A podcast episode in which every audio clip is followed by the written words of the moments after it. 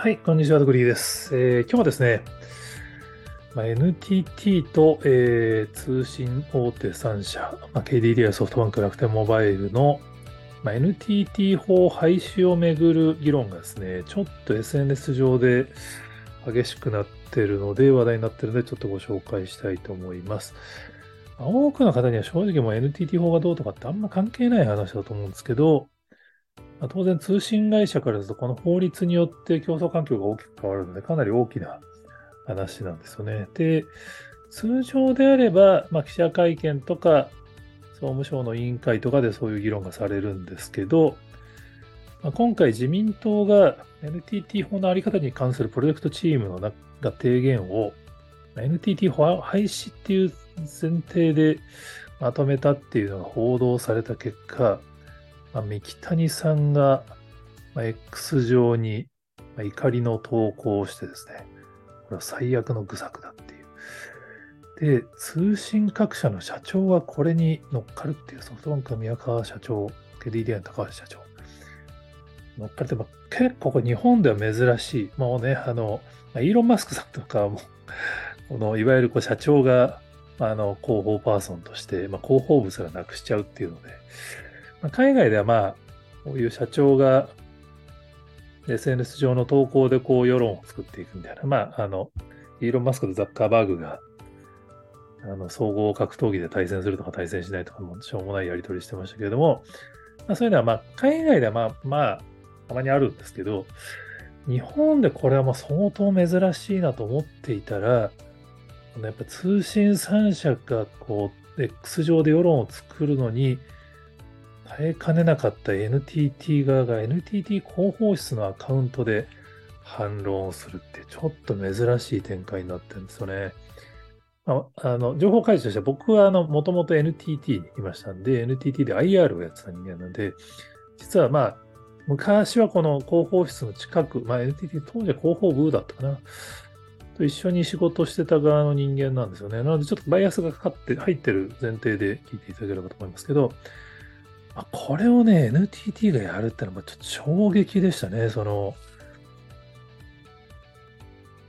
まあ通常 NTT のこういうのの議論って、まあ、従来型の大企業なんで、まあ、通常ニュースリリースとかなんですよね。で、今回 NTT 法についても、まあ、通信3社からいろいろ問題提起があるのもあって、NTT 側も意見表明はしててですね、まあ、ニュースリリースでしてます。2回ほどしてて、まあ、このやり方が、この、すいません、僕からスタッフの言うなって話ですけど、PDF なんですよね、これ。スマホだとめちゃめちゃ見にくいと思うんですけど、まあでもこれがやっぱり、その、まあ、いわゆるこう、政府がこう、資料を作るときってパワポでポンチエ作るみたいなのが一回 X 上でも話題になってましたけど、まあ、これが典型的な大企業の議論の仕方ですね。まあ、どちらかというと、こう、資料で意見をこう、丁寧にまとめて、まあ、それをもとに自分たちの意見主張をするっていう。まあ、パワポで作るかどうか別として、こういうその、まあ、文章で議論をするっていうのが従来型なんですけど、今回はですね、何を思ったのか、X、NTT 公室のアカウントで、三木谷さんの投稿、引用投稿して、この主張はナンセンスな話です。反論するっていう。で、この後何個か連投するんですけどね。まあ、これ、まあ、これは珍しいんで、当然、もうたくさんのメディアがこれを取り上げてですね、テレビのニュースでも取り上げられてましたね。これ正直、あの、まあ、ちょっとこれ NTTOB の視点になっちゃいますけど、これはね、ちょっとその、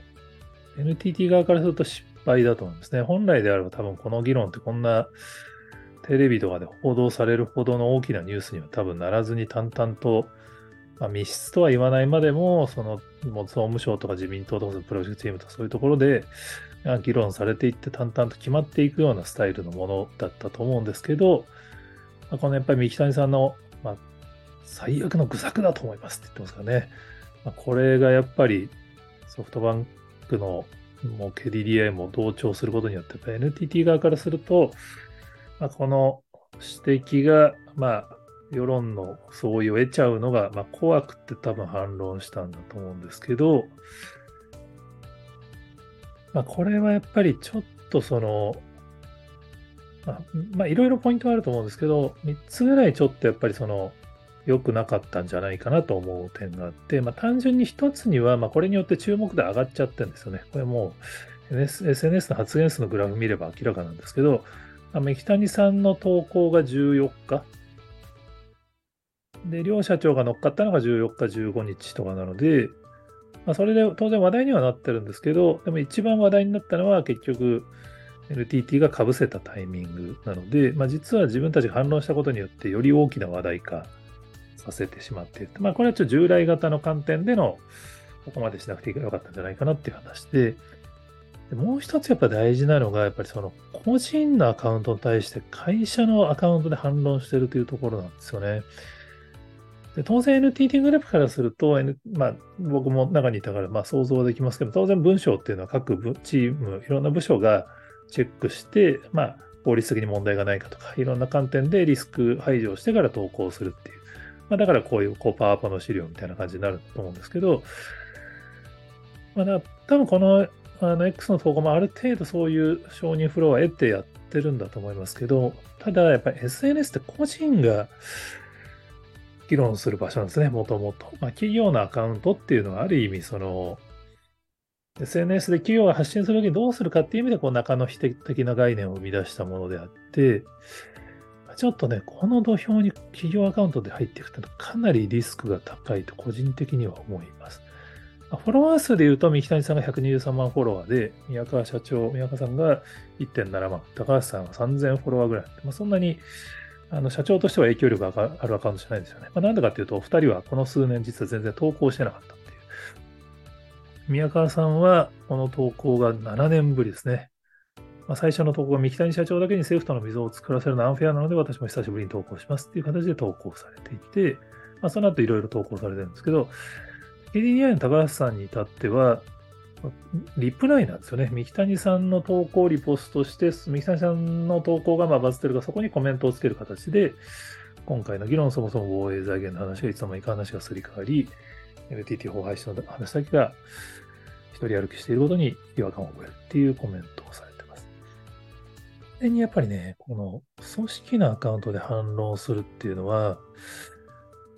まず遅くなるんですよね。これ、14日に三木谷さんが投稿して反論17日です。まあこれ SNS の価格で言うと3日後の反論ってもう今更みたいな感じはあると思うんですけど、やっぱ当然オーソライズして投稿しようと思ったらそうなっちゃうって話ですね。でそうすると、これやっぱりさらに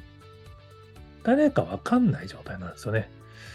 だから宮川さんがくしくも NTT の投稿を起点に、まあ、だから議論しましょうって、我々は顔を出し議論をする用意がありますっていう、この3人を代表して我々っていうことを使ってますけれども、これは、ね、NTT 広報のアカウントって誰かは明示されてないですね、当然ですけど。従来はあくまで企業が、まあ、企業のことを情報発したり宣伝するときには、なんか人という概念を生み出してやるんですけども、これってやっぱその、ネガティブな話の議論をする用のスタイルじゃないんですよね。当然こういう、まあ、ネガティブというか、こういう議論をする場合って、まあ、誰が議論してるのかわかんないと、まあ、極端な話、これ、この投稿はなんか担当者の独断ですいませんでしたって謝ってなしになる可能性すらありますから、これやっぱり当然社長として名前を出して投稿してる側からすると、まあ、ある意味匿名アカウントに近い扱いになっちゃうんですよね。これをやっぱり、そのその立場でさらにこの三木谷さんみたいにも、このもともと創業者で全権があって、まあなんかのね、雑誌の連載だと天皇みたいな感じのニックネームが付けられてましたまあそれぐらいその、まあ別に炎上しても自分の会社だから別にその文句は言わせないっていうタイプの人がこうやって自分の意見をガンと SNS から投稿できるのと、各部署の意見調整をしてようやく3日後に投稿できるみたいな NTT 側が SNS で議論をするっていうのは、これはね、ちょっと相手の土俵に引きずり込まれた感じだと思いますね。やっぱ今回、図らずも明らかになったのは、やっぱりこの、まあ、日本はなんとなくか企業のアカウントっていうのは個人でやると、バカったみたいなことが起きてしまうから、部署単位とか高企業ロゴでやるんだっていうのが常識になっちゃったんですけど、やっぱり SNS って個人の場所なんで、こういういざ意見表明ってなると、やっぱ個人でアカウント持ってないと意見が言えないってことなんですよね。おそらくこれは広報室の、まあ、どこかの上の方の人が、まあ、社長なのか役員なのか、部長クラスなのか分かりませんけれども、ちょっとこの言われっぱなしはあれだから反論しろっていうことになって、NT 広報室さんが多分ほとんどコメント返しとかしてないと思うんで、この引用投稿とか、相当珍しい行為だと思うんですよね。でもやっぱ黙ってられないからやったってことだと思うんですけど、やっぱ慣れないことをやった結果、まあ、この投稿に対してまたいっぱい反論が来ていて、まあ、これを週明け反論できるのかみたいな、ちょっともうしてるかもしれないですけど、これやっぱ上場企業の社長の投稿も当然リスクあるんですよね。だからこれ、宮川さんとか高橋さんが数年投稿してなかったのが象徴的で、まあ、高橋さんなんかこの10年間、ラピュタ視聴中の多分2019年8月30日のバルスっていうこのみんながね、投稿写真が自分も乗っかって投稿したよっていうのはこの10年間の唯一の投稿っていうのはちょっと笑ってしまいましたけども、社長とか経営者はやっぱりその多分上場企業の場合には風雪のルフとか相場操縦とかいろいろ違法行為になるリスクがあるんで、通常日本企業の IR とか広報の方は経営者の SNS 投稿をできるだけ止めたいっていうのがあると思うんですよね。なので当然新任取締役とかアカウント止めたり停止したりみたいなよくあるんですけど、ただやっぱこの議論をするときにやっぱ誰が言ってるのかわかんないと議論にならないっていう意味で、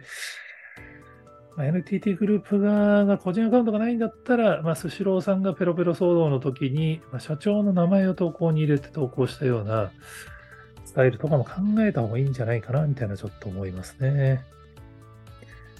まあ、ちょっと僕は NTT グループ出身者なんで、あの、当然 NTT 法は廃止した方がいいんじゃないかなって思っちゃう側の人間ではあるんですけど、当然ライバル会社からすると、そんな簡単に廃止してもらったら困るっていうのは、まあ、すごいよくわかりますし、まあ、それをその、記者会見とかを通じて議論していたのが、今回 SNS に議論の土俵が移っちゃったっていう。そうするとやっぱり個人としてのやっぱ議論をしないと長続きはしにくいんじゃないかなっていう。一方で実は NTT グループでもあのちょっとした炎上騒動になりかけた時に、まあ、個人の方のブログによってその裏側の情報が分かって大きな炎上にならずに済んだっていうその NTT グループでも当然個人で議論できる人っていうのはいるはずなのでまあ、そういうスタイルを取るのかどうなのか、まあ、今回のはちょっとやあの、勇み足ということで、こういうスタイルはやめて、もう一回プレスリリーススタイルに戻るのかちょっとわかんないですけれども、ま、ちょっといろいろとこの SNS 周りのいろんな矛盾が明らかになった騒動だったなと思うので、まあ、これがどういう形で落ち着くのかわかんないですけど、ちょっと注目しておりますのでご紹介です。はい。まあ、こちらではできるだけあのポジティブなあの日本のエンタメの未来の話をご紹介したいなと思ってるんですけど、ちょっと SNS 活用の変化ということでご紹介しました。他にもこの話知ってますよって方がおられましたら、ぜひコメントやツイートで教えていただけると幸いです。頑張ります。